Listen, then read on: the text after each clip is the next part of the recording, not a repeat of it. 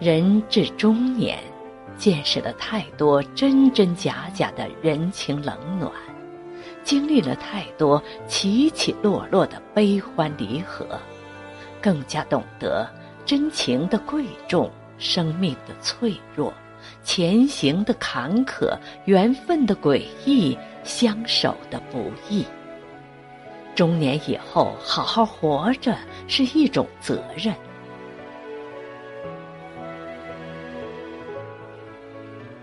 年少的时候，都曾有过最美好的梦，渴望摔一跤就邂逅一个英俊潇洒、风流倜傥的，会弹吉他的。忧郁气质的白马王子款款而来，从此以后，黄昏落日缠绵浪漫，有人为你吟诗作画，有人为你风露立中宵。走过半生，才逐渐明白，最长情的告白，不是文采斐然的甜言蜜语。而是不离不弃的生死陪伴。所谓的风花雪月、天上人间的绝美爱情，不过是书本上、电视里完美的花好月圆，都抵不过最平凡葱茏的烟火气。有人惦念你，是否血压升高？是否血糖降低？有人为你煮汤羹。有人问你粥可温，有人为你守家门，有人陪你度人生。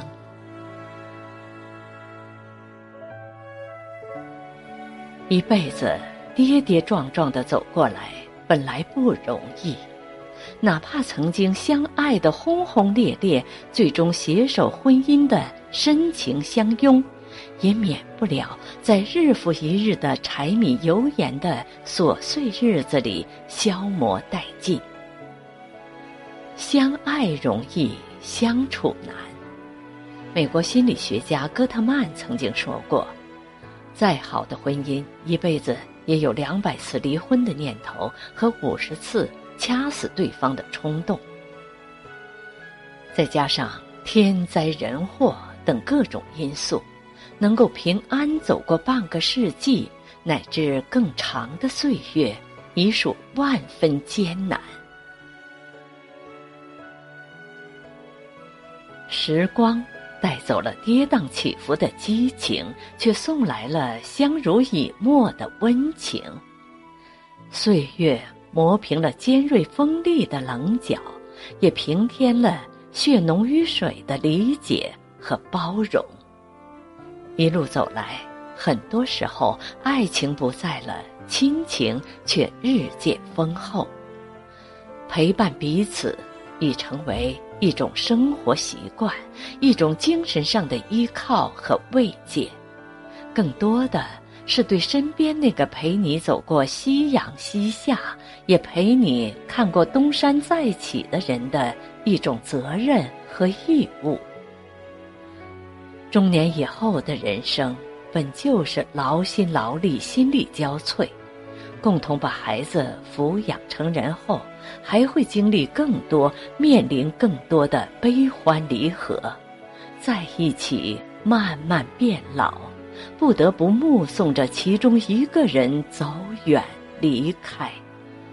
再没有比经历过无数风风雨雨，依旧能相互扶持、白头偕老，更让人羡慕和幸福的了。很多老人说，老两口先走的那个是有福气的，因为他们尽享了两人的快乐和温馨，却不会知道剩下那个人。以后的日子该是多么的孤单和寂寞。这些当然和儿女孝顺不孝顺都无关，所以要好好活着。任何一个人的存在，永远都不是只为了自己。走进婚姻的两个人，从牵着彼此的手的那个时刻起，就有责任好好活着。从青葱华发走到相约白头，努力陪着你的另一半度过余生。